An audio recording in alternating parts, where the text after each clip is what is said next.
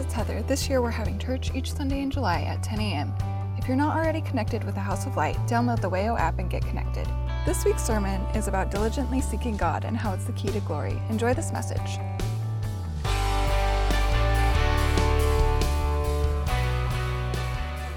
Inspired from a couple of different directions, kind of a hodgepodge of inspiration I got during the week. Uh, the theme we keep talking about is God's glory, God's goodness. We sang about it this morning. Let me just stop just for a minute to remind us what is God's glory. Well, it is His goodness. It's the wisdom of God. It's the creativity of God. It's the generosity of God. It's the mercy of God. It's the grace of God. It, if I had to just kind of uh, sum it up, it's the never-ending supply of God. That's what glory is. It's the never-ending supply of God. Uh, and I think so many of us have a distorted view of that, and that's why we don't give more, we don't ask bigger, we don't step out in faith and pray for people more, because we feel like somehow that's limited. But there are no limits. Uh, Psalm says they, they uh, did not believe and limited the Holy One of Israel. God has no limits. His glory has no limits. And so I just believe that, that God's wanting to move us in this mentality today uh, as we realize, a, hopefully, a revelation from God's Word about His glory. Uh, I call it, uh, because I read an article from a friend of mine that wrote, Joe, Pastor Joe Sweet, called The Shining Ones. And I believe that the whole earth is just groaning, waiting for God's people to stand up and begin to shine like they've never shined before. Whether it's being do work, doing good works overseas, whether it's fulfilling your call and purpose, whether it's praying for people and they're miraculously being touched and healed, whether it's generously giving to missionaries in their work. I believe God's just waiting for our lights. You know, He said something like this, didn't He? He said, I don't give you a light so you can hide it under a bushel or you can put it under a bed, but I've given it to you so you can let it shine. And so I believe we're we're we are called to be shining ones. And so touch two or three people and say, you're a shining one. Tell them, you're a shining one. T- touch. T-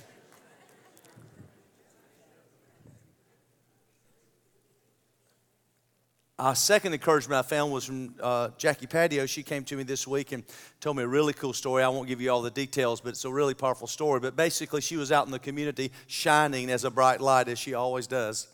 And, uh, you know, you can't get around Jackie and not feel good. In just a couple minutes, she's going to make you feel good. She's just shining.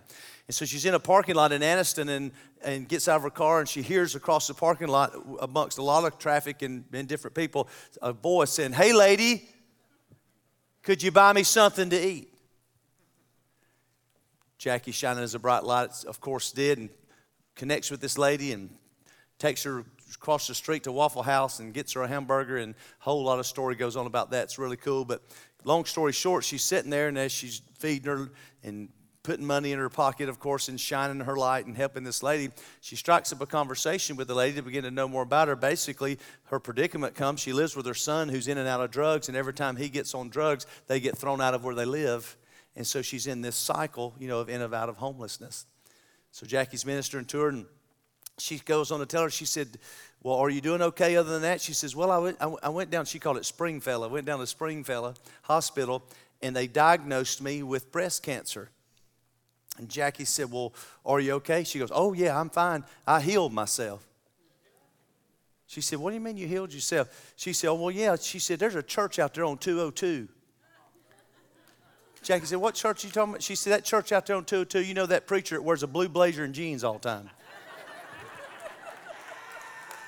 And I'm like, I'm like, I better get another a new blazer. You know, she said, she said, a preacher out there wears blue blazer and jeans all the time. She said, you know, they teach out there. You lay hands, you lay hands, you get healed.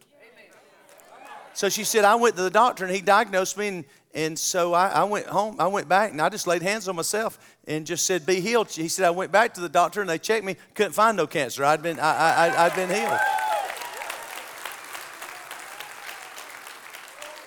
Of course, Jackie.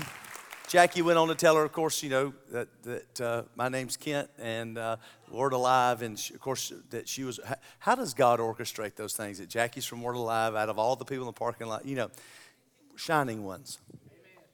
Boy, and I want our church, how good is it that our church shines? You know what I mean? Like, what great, te- what greater testimony can you, can you know that Didn't matter if they knew my name or the name of the church. There is, I love it. There is a church. There is a church, and they teach you there, lay hands and you'll be healed. To me, that was just awesome. So we want to continue this journey, if you will. We want to continue down the path that we believe God's called us to, to be shining ones.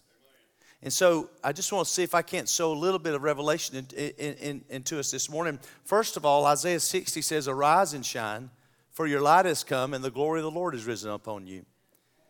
For behold, the darkness shall cover the earth, and deep darkness the people, but the Lord will arise over you, and his glory will be seen upon you." Isn't that interesting? The Lord will arise on you, and his glory will be seen upon you. What's the revelation in that? Glory doesn't come from outside. Glory doesn't fall from heaven onto your life. It actually comes from inside you.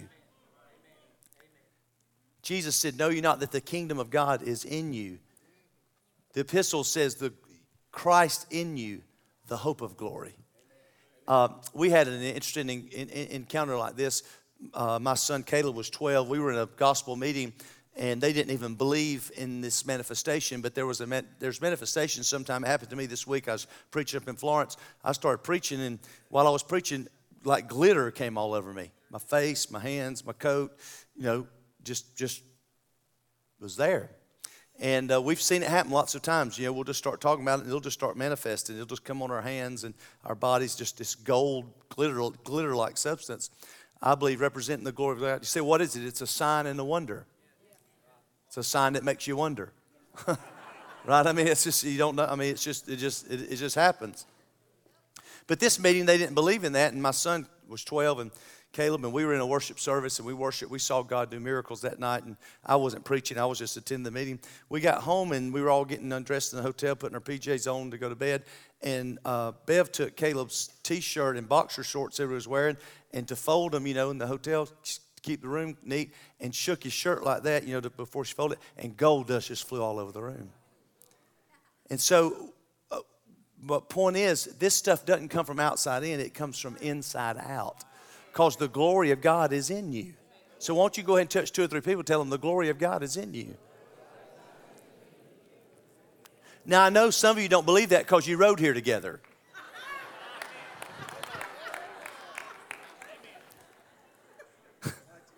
But still, the glory of God is in you. And this is the revelation I hope you're going to get today. The glory of God is in you. Jesus, on the Mount of Transfiguration in Mark nine, one through nine, I, I won't take time to read the scripture, but just trust me, it's there. It says, "There are those who will not taste death till they see the kingdom of God come with power." There are those who will not taste death. That's what Jesus told his disciples. Maybe we can put that one verse up. We got time for that. It says, "There are those who will not taste death till they see the kingdom of God come," or present, "with power." And so the rest of the story goes on. He takes uh, Peter, James, and John to a mountain, and Jesus meets with Elijah and Moses on the mountain, which is supernatural, right? Because one's been raptured and one died. And so they're, they're both the peer. So it's this supernatural glory encounter. And there Jesus, it says, is transfigured before him, and his clothes even started shining brighter than any fuller soap could even make you have white clothes. And Peter encountered that there and saw it. A lot of people think that that manifestation was about the return or the second coming of Christ, and I'm sure there's probably some prophetic movement toward that. But here's what happened to Peter. Peter got a revelation that the potential of glory was on the inside of every believer. Because we see him later on in the scripture, after having an encounter with God on the Mount of Transfiguration, walking in that same kind of manifestation. In Acts chapter five, it says something like this. It says, verse fifteen to sixteen, "So they brought the sick into the streets and laid them on the beds and couches, that at least the shadow of Peter passing by might fall on some of them. And a multitude gathered from surrounding cities to Jerusalem, bringing sick people and those who were tormented by unclean spirits, and they were all healed." Peter's shadow would heal the sick, which was interesting, isn't it? Because he had such light shining out of him, it would cast a, a shadow on pe- people around him. And you, you say, well, do you believe that? Well, absolutely, because I've been around people that have demons that cast shadows. I've been around demonic people that have a demonic force about them that you'll get around them and you get a feeling. You when you get in their presence, you get like a, mm, anybody ever? Well, I'm, my, my proposal is this. If demon power has that kind of influence, how much more does God's Holy Spirit through us have this? You've heard of drive-by shootings. How about some drive-by healings in a day? We're all, you know what I'm talking about? How about, how about we just start walking in this realm, allowing. Now, here's where here's where we got to get to. Everybody has it. This is what we want to get to, but few are manifesting it. Everybody has it, but few are manifesting it. Few are walking in this realm that I believe God is calling us to, to, to walk in. And, and we're at stages. Some of us are beginning our journey in it and walking it. But Peter actually teaches us in the book of Peter, and I'd never seen this before, he takes the encounter he had on the Mount Transfiguration, Transfiguration and starts teaching the church how to walk in it. It's really cool. I'll just read this scripture just, just real quick. It says, "For we did not follow cleverly devised stories or myths when we made known to you the power and coming," word coming is translated parousia, which means presence, "the power and presence of our Lord Jesus Christ, but we are eyewitnesses."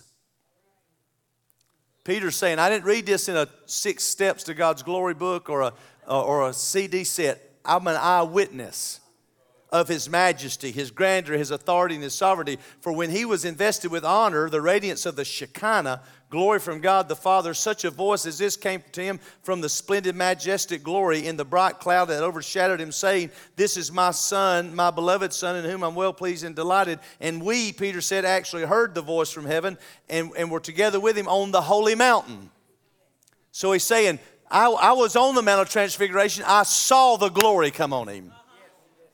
With my own eyes, I saw the glory come on Him. So he says, I have a prophetic word, a more certain word, and you do well to pay close attention to it as a lamp shining in a dark place until the day dawns and light breaks through the gloom and the morning star rises on your hearts. What's he saying? Hang on to the promise of God's glory in your life until you see it manifest inside of you. Hang on, he says, to the promise of God's glory working in you until it rises and you see it manifest inside of you. And he goes on to teach us a really uh, powerful teaching in the book of Second Peter, how to move in this, how to begin to take place in this, and he gives us some great understanding. Number one, he says it's something you already have. According to Second Peter one three, "Grace and peace be multiplied to you in the knowledge of God and Jesus our Lord, as His divine power has given to us all things that pertain to life and godliness."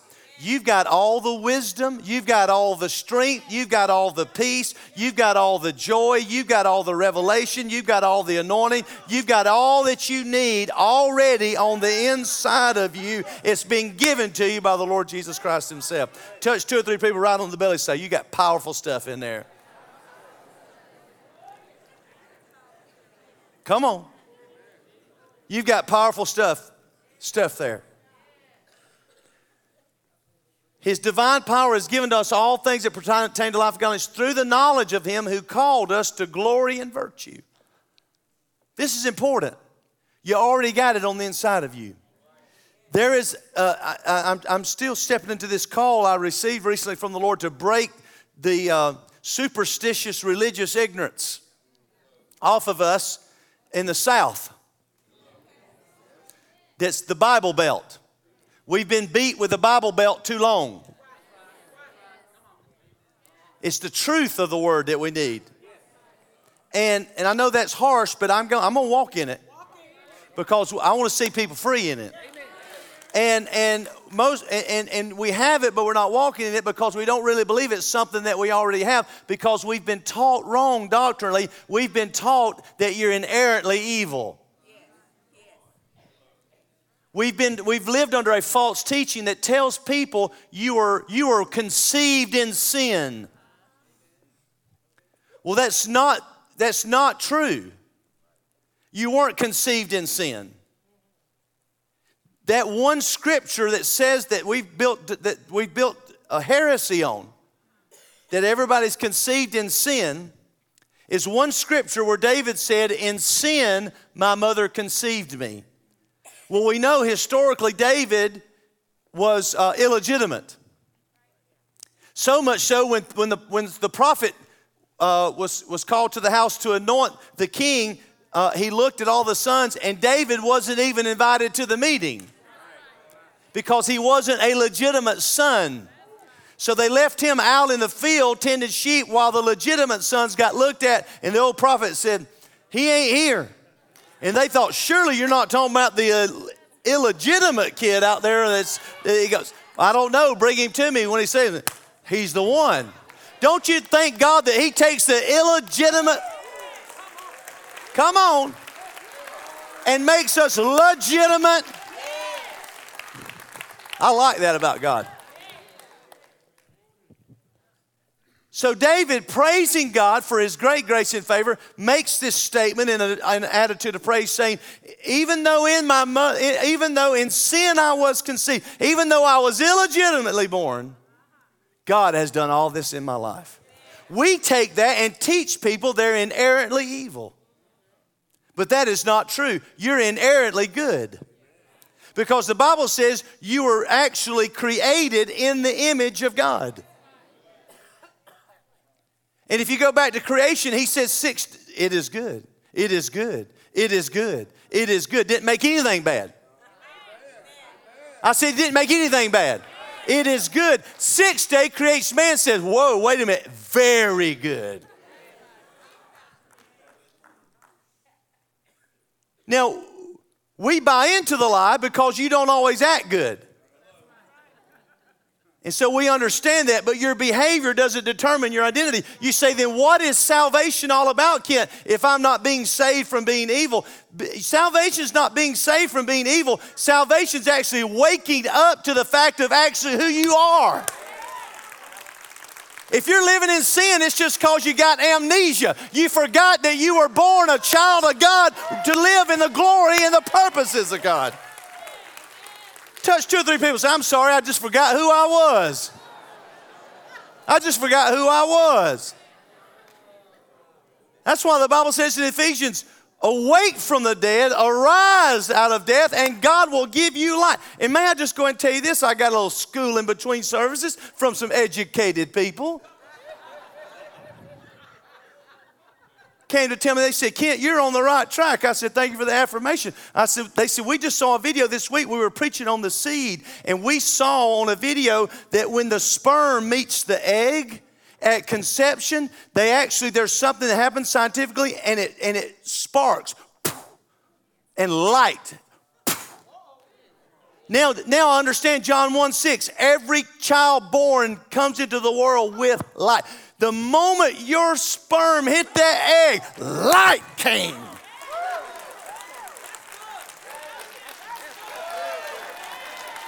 I'm, okay, all right. You can look at me with that religious, superstitious ignorance all you want. I'm going to keep preaching the truth. Well, that's not what I've been taught. Well, you've been taught wrong.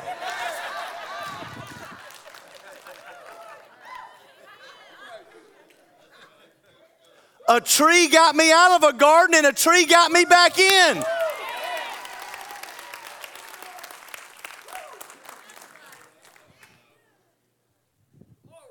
We're, we, we, we, we have the glory on the inside of us.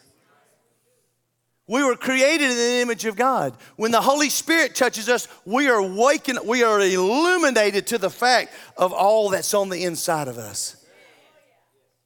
That's why Ephesians says, I pray that you would get the spirit of wisdom and revelation, that your eyes could get open so that you would understand your hope and your calling and the riches of the glory of the inheritance that's inside the saints. Heaven's bankrupt.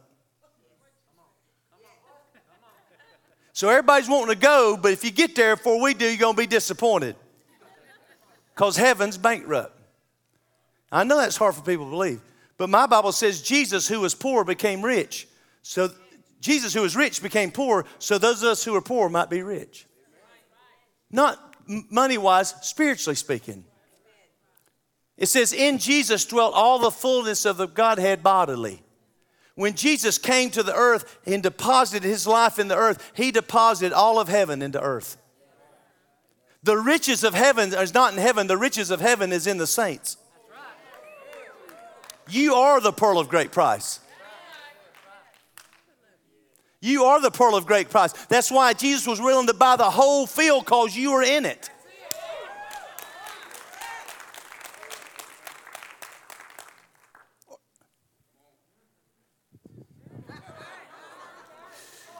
That's why preaching against darkness and sin and all the bad stuff in your life doesn't produce anything, because it's not what God's after. Yeah, he wants to deal with that, but not for the sake of, of that. He's wanting to deal with it because he's trying to get it up and away from you so he can get to the glory that's on the inside of you.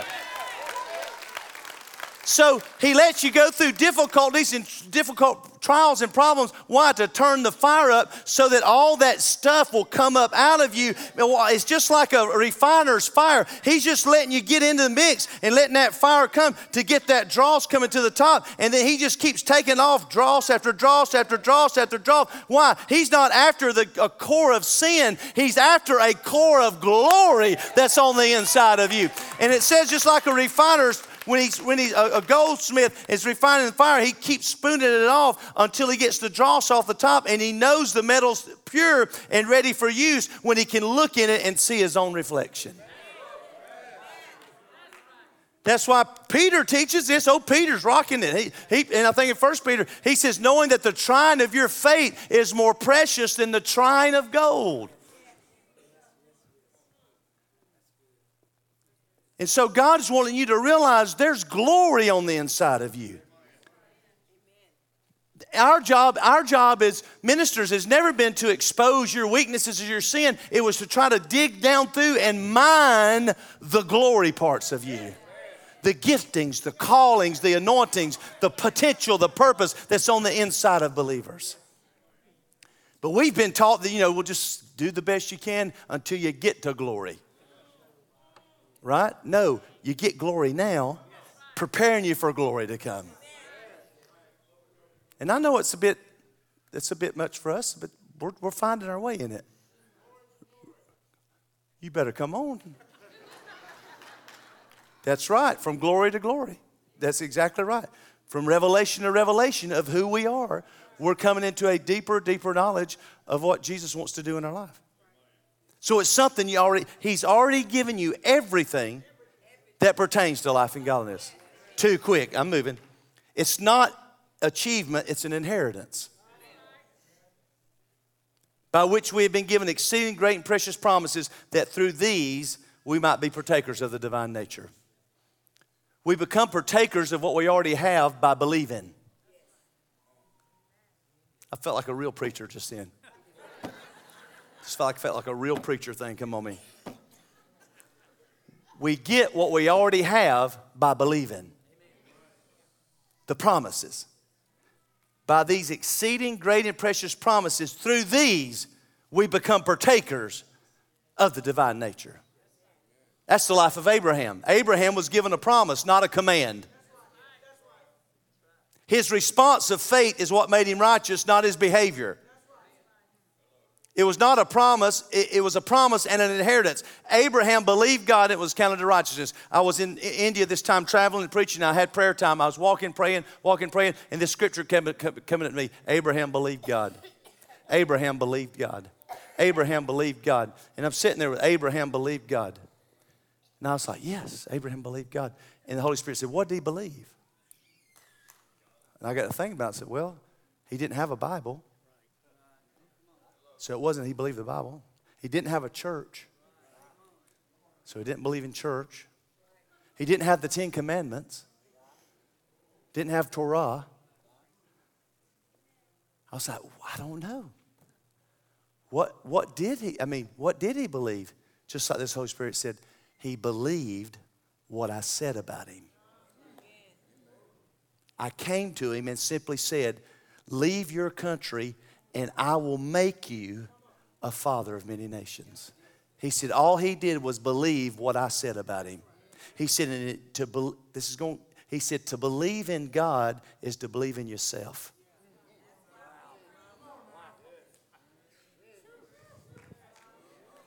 Believe in what God has said about you.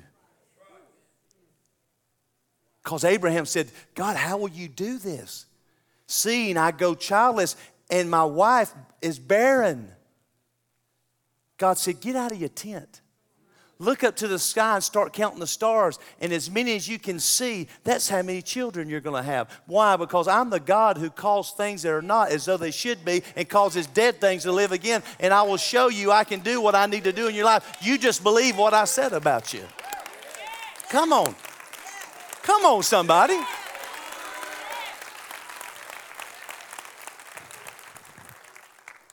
And by the promise of what God has said about me and you, called to be shining ones, we start walking. You saw Abraham, he began and he walked. He got into such a place of God and faith that even after God gave him the promise, he was willing to sacrifice it. He went from a place of absolute no knowledge of God, no faith in God, to a place after he was took the promise with him, who, by the way, if you, if you study uh, history, Isaac was not a baby. He was actually thirty-three. thirty-three years old. He wasn't a child. He was actually grown when he took him to the mountain. And so he's not looking at some baby who couldn't help himself. He's looking at the full-grown promise ready to take over as the heir. Why thirty-three? That's when Jesus died. And on a mountain. And he took him to a mountain saying, I'll, I'll do what God said. I will kill him, believing, if necessary, God will raise him from the dead.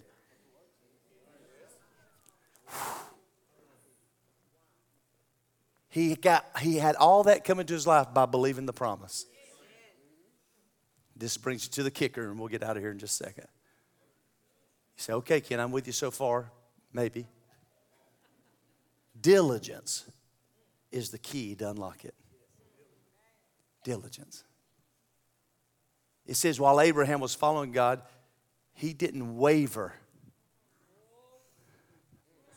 but was persuaded that what God said he could do, he was able to perform it. Hebrews six says something like this, talking to Abraham. He said, through faith and patience, he inherited the promise. Be diligent, it says. Be diligent. Hebrews six eleven, and we desire that each one of you show the same diligence to the full assurance of hope until the end, that you do not become sluggish, but imitate those who through faith and patience inherit the promise. For when God made a promise to Abraham, because he could swear by no greater, he swore by himself, saying, surely, blessing, I'll bless you, multiplying, I'll multiply you. And so after he patiently endured, he obtained the promise. How about Hebrews eleven six, but without faith it's impossible to please God. For he who comes to God must believe that he is God and that he is a rewarder of those who what? Diligent. Come on, who what? Diligent. Who what? Diligent. Diligently seek him. Diligently seek him. Tenaciously following God. Not to get something, to uncover what's. You ever watch Indiana Jones? God, don't you love those movies? I love it. You can't stop him. You can't shoot him. You can't imprison him. You can't knock him down. He gets right back up. You can't keep Indiana Jones. He's going to find the treasure. That's what your pursuit with God needs to look like. It's like you may try to stop me. Devil may try to hit me. The evil may try to get me. But you can't stop me. I'm like Indiana Jones after the ark. I'm going to get to that treasure on the inside of me. I'm going to be diligent about it. It's that spirit, it's that spirit of diligence that people so fully believe that God has a plan, that God really has a destiny for my life, that God really wants to use me to be significant in the earth, that we are going to change nations, we are going to feed hungry people, we are going to see people healed, we are going to see people delivered from demons, we are going to see people saved just like we did this morning, but in multitude times over and over. And you believe that and you diligently go after it.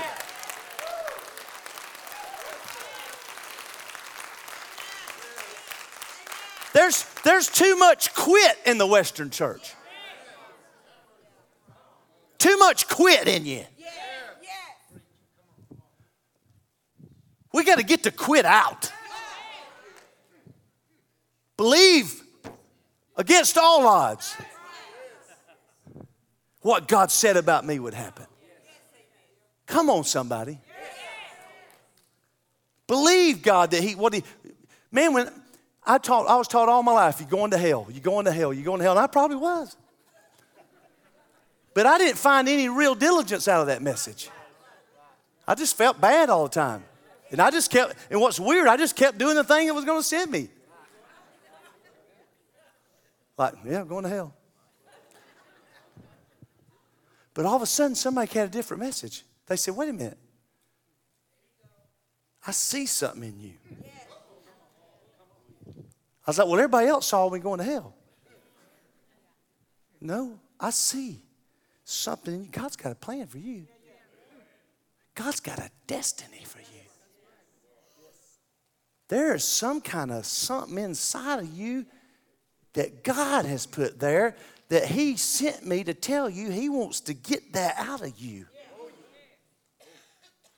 I was like, you. Jeremiah twenty-nine just took over my life. It's been my life scripture. For I know the thoughts I think toward you, thoughts of peace, not of evil, to give you a good and expected future. We pause there. Keep going. Then you will seek me, and you will search for me, and you will find me after you have sought me with all your heart. I didn't, man, I don't know about you, but I didn't just say, oh, well, God's got a plan. Something lit up in me. Man, with some kind of diligent thing got inside of me when I heard God had a plan for me. You, you didn't have to cattle prod me to get me to church. You didn't have to get, you didn't have to make, I was there every time the door was open, every prayer meeting, every, why? Not because I was holy, because I was pursuing, somebody said there's something in me. I'm trying to find out what it is, how we're going to get it out, and how I'm going to walk in it.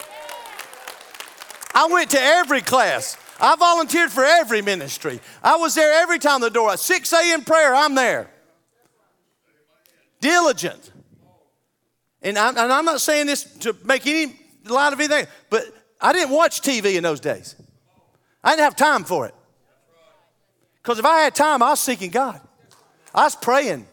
God, I, my brother who was a pastor, I'd call him all the time. Dan, I think I'm losing my mind. He says, why? I said, all I can do is pray. All I can do is, I think I'm losing my mind. Dan, Dan's like, you're going to be all right. I was like, Mo, I hope he's telling me the truth. I was like, yeah, yeah you're going to be all right. What is it not, Dan? Dan, at midnight, I'll be calm. Dan, I think I'm losing my mind, man. I, just, I don't know. I'm just, I'm, I'm just consumed with this stuff. Dan's like, you're going to be all right. You're going to be all right. And you're, Bev got frustrated with him one time. I said, Bev, I feel like I'm losing my mind. She said, I wish you'd just go ahead and lose it. I said, why is that? She said, if you do, you might get the mind of Christ. She said, maybe you ought to lose your mind and get the mind of Christ.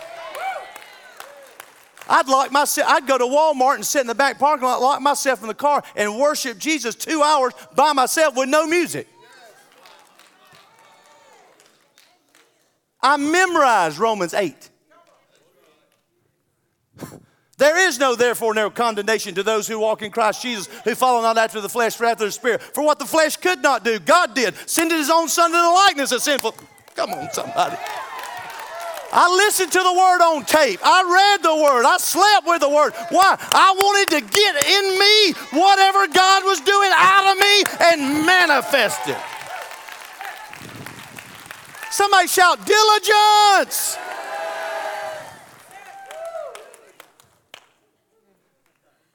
I read about Heidi Baker, this woman I preached in conferences with, a little blonde-headed lady. Little old blonde-headed girl, I preached with her. She's wild. Just wild. I, I was preaching a conference with her. I'd, I'd preached the morning before. She came out the next morning to preach. I'm sitting there, everybody's listening. She just lays down on the floor. Just starts crying and praying for an hour and a half while we're all just watching. Just crying, praying, doesn't care. Just, oh, God, oh, God. Just seeking God. People sitting there just like you watching her. She, I'm thinking, this is awkward. She didn't care. Crying, worshiping, everybody just watching her. This feels pretty good down here. I'm thinking, wow. Went on and on and on and on. All of a sudden, she gets up. There's fire in her eyes. And just starts speaking and just power. Just pure power. You better stop it.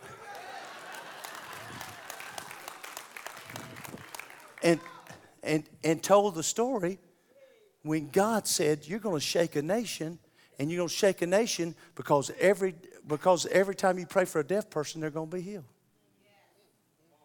And she said, I prayed for a thousand deaf people, and nobody got healed. A thousand. Now, I don't know about you, but after about three or four, I'd been like, wait a minute now, God.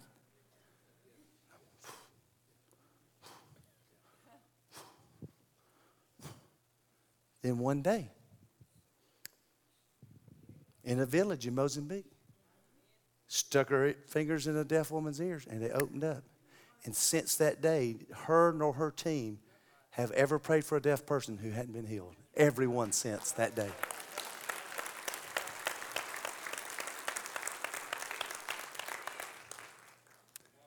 Diligence. Diligence. To go after our purpose, go after our destiny, to move. That kind of diligence to say, if God said it, I believe it, and I'm going to walk in it. In India, I was at that church. I told y'all about it, one hundred sixty thousand members. They invite me to preach on a Friday night. I said, what's a Friday night service? He called. He said, a night with God. I said, how long does it last? He said, eight hours. I said, what? He said, what? I said, what do you mean? He said, we start at nine at night. We go to five in the morning. I said, what do you do? He said, we hang out with God. He said, we preach, pray, praise, worship. I was like, what? I get there at nine. I, I don't get to preach till one. They've already had two sermons, three worship services, and a prayer meeting before I preach. I said, why would y'all guys, why would you guys do that? He said, who wouldn't want to hang out with God?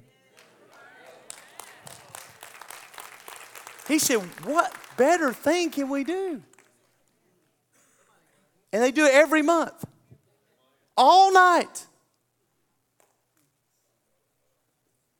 I said, how in the world do people find this place of living in the Spirit like this? He said, we love the Word of God. I said, I love the Word of God. He said, you love it like we do? I said, I don't know how you love, how much you love it. He said, I talked to an eleven-year-old girl yesterday. She's read the Bible twice this month.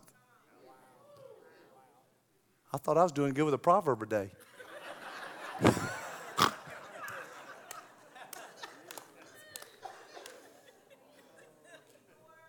You better stop helping me preach back there. You read the Word.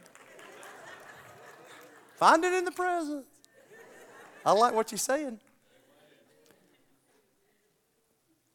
See, I believe that this is what God's calling us to do in this. To, and, and, and that word diligent, does, if I, if I describe it, it's not earning anything.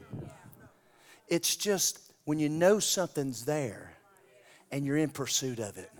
Um, huh? Yeah. You just, you're, you're just, you know it's there and you just so want it that you just go after it.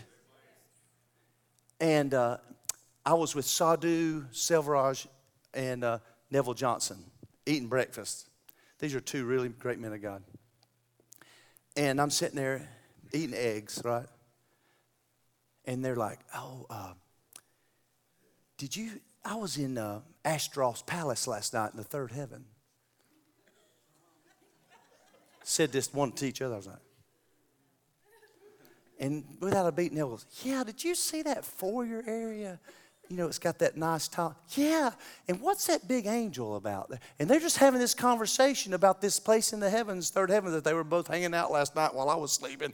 Uh, you know, that, uh, uh, you know, uh, uh, uh, and I'm like, I don't know nothing about that world. I just don't know nothing about all that. I said, well, I, to God, I said, these must be really special men. Right? Lord said, nope. They're spies. That's all they are, Kent. They're just spies. I said, what do you mean? He said, I let them go in to the promised land to come back and show you what's available. Now what I need to know is, do you want it?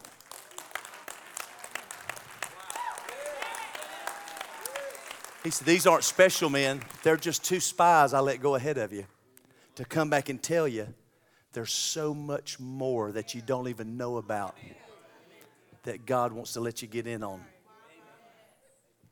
Do you want to keep out here hanging out in the wilderness? Or do you want to go into the promises? They had a promised land. We have a land of promises. And I'm just feel challenged today with in my own life. Not I'm not challenging. I'm challenging Kent first and foremost to let's go on in. I know there's giants. They knew. They said they're like giants. We're like grasshoppers. Understand that. But look at the fruit. Look at the fruit that's in there. See, I believe there's people in this church. You're supposed to. They're supposed to be businessmen that have such favor on you because you've gone into a place in the Spirit and you came back with it. Yes. And people don't know why you're blessed because they don't know where you've been. That's right. And you just fund all kind of enterprises around the world. Nobody knows about it because you've been to a place in God and you brought it back out and manifest. That's what this whole uh, concept of going into the promised land is about. It's going into the Spirit, manifesting it in the natural. Yeah. Yes. There's, there's, there's some of you called to write books, heal people, deal with demonic things, see visions, dreams, revelations, manifest wisdom that you've never, it's all inside of you already. It's just a matter of us tapping into that promised land, if you will, land of promises, and manifesting it through the diligence, right? But let's be honest. You know, look, this is just Kent you're talking to. You know, the preacher in the blue jacket and the blue jeans. Let's be honest. We're not diligent. Let's just be honest with each other. I'm not diligent. I, I mean, I'm somewhat diligent, but nowhere where I need to be. So I'll just go ahead and throw you that bone right there. You know, I'm nowhere in that place that I need to be yet. Yet. But I'm headed there. And we get, we're not that diligent, really. I mean, you know. Oral Roberts, when he started healing the sick, you know what he did? He told his wife, he said, I believe that God wants me to heal the sick. He said, I'm taking my Bible. I'm going in my bedroom. Don't cook till I come out because I'm not coming out till I find out how. Don't cook a meal till, till I come out because I'm not eating till I find out how to heal the sick. If it takes me an hour, if it takes me a week, if it takes me a month, I'm not coming out of my bedroom until I find out.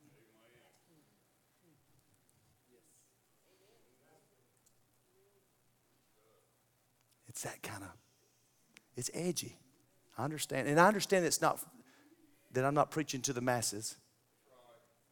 But I think we have to just be honest in our pursuit of God. And I'm not trying to get us over into works either. I know if God doesn't call us to it, we can't do it. I just believe God's calling us, and if God does it, He graces you for it.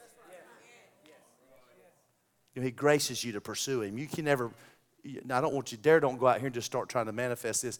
I mean, God will touch us to move us. I just believe it's where we are. You know, I just believe we get a problem. We need to, before we go to the phone, we go to the throne. Dig in that word, figure out what it is before we start trying to run everywhere else to fix it. Right? And I just believe that God's just wanting to release this spirit of diligence on us, this pursuit of God, if you will, in our lives in this season, that I think we're going to start living that scripture, as the deer pants for the water, so my soul pants for you. It's like God's given us this spiritual gift of hunger, and I believe it's manifesting in dissatisfaction. I believe what this is what moves me. I know it moves you to say, if if there's not more, I'm just tired of this. I don't want to keep just coming to church, doing the same thing over and over if there's not much more to what with this than we really think that there is. And it's like this holy dissatisfaction of, I just don't want to be, I don't want to do it this this over and over again. If I want to go all the way with God in it. This holy dissatisfaction, I, be, I believe. So that's kind of my story. I'm sticking to it. So I believe it's God. One of the reasons I want us to press into it is because I want to keep seeing things like this. Let me show you this and we'll pray.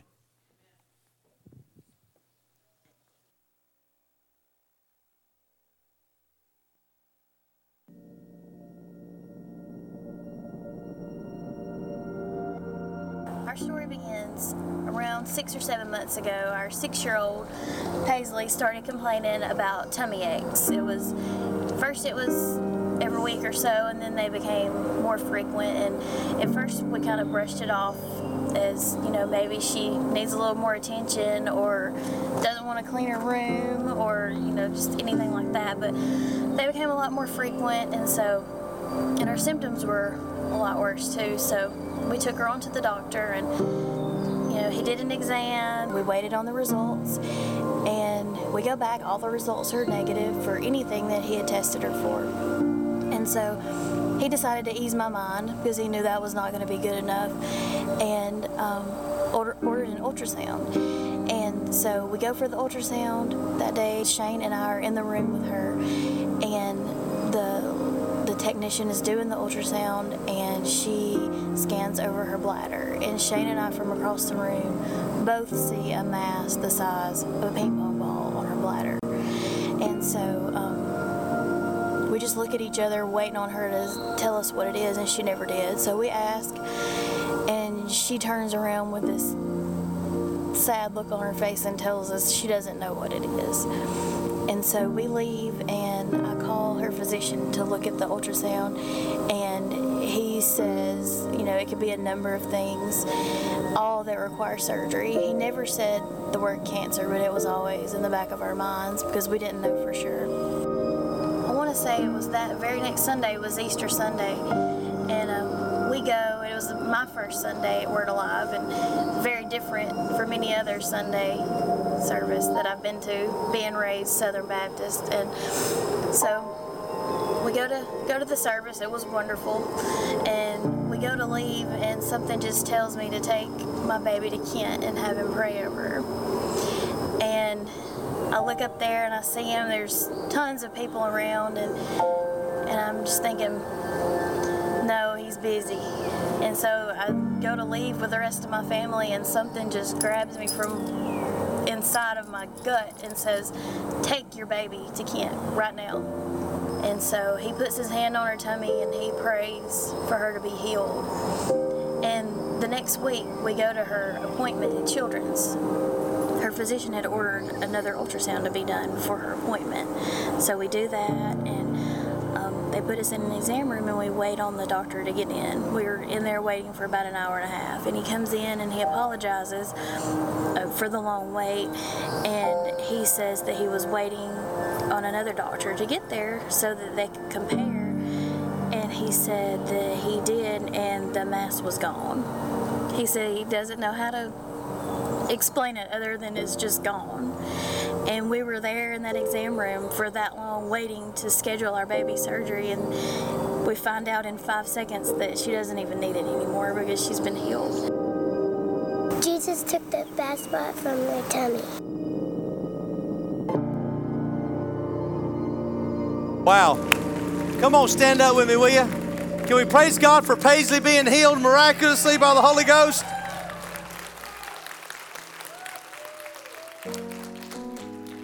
Father, we just believe that we're in a season that you're calling us to inherit the promises.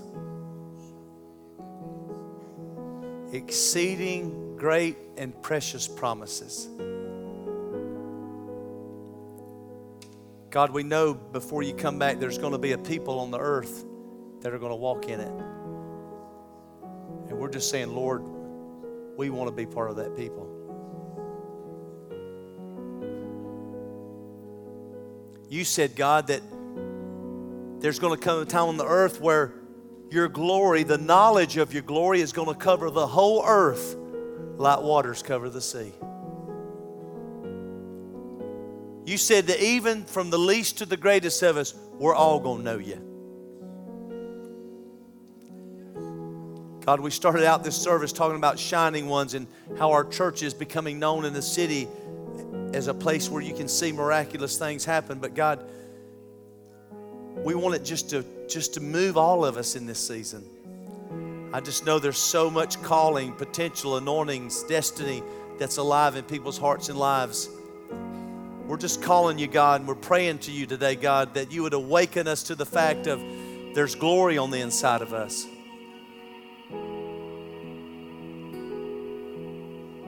that we're inherently good at our core. And you're wanting us to tap into that realm, that space within us, if you will, where, where nothing's impossible. Woo.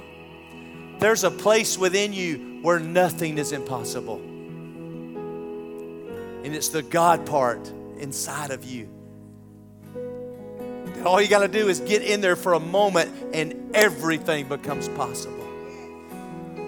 Some call it the secret place. It's actually in you.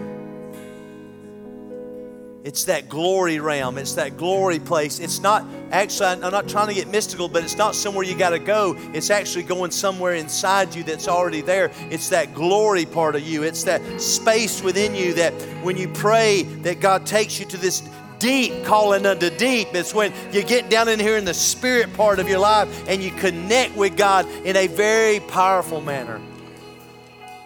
So we're just saying, Lord, draw us and we'll run to you. Call us and we'll answer. Quicken us and we'll call on you. So Holy Spirit, we just invite you today to just take our lives and just reorganize, rearrange, and maybe just touch us with a touch of diligence by the spirit realm. And draw us to you in your presence and your glory like we've never been drawn before.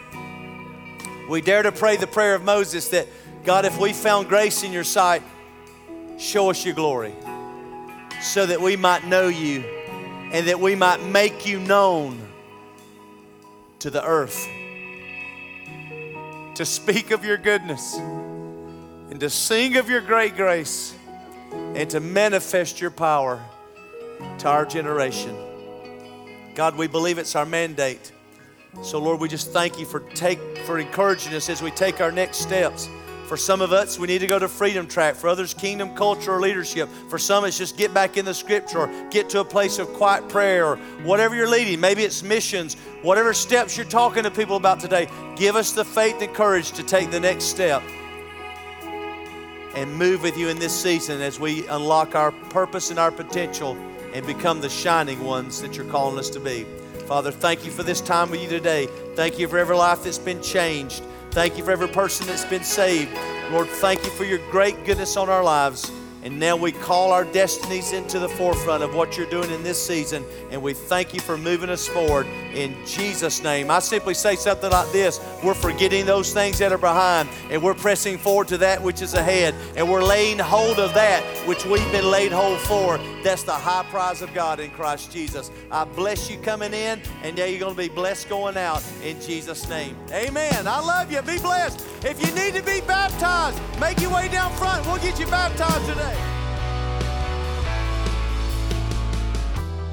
I hope you enjoyed this message. For more content like this, please visit world live dot t v or download the Wayo app. If you're ready for your next step, jump into Freedom Track anytime. Have a great week.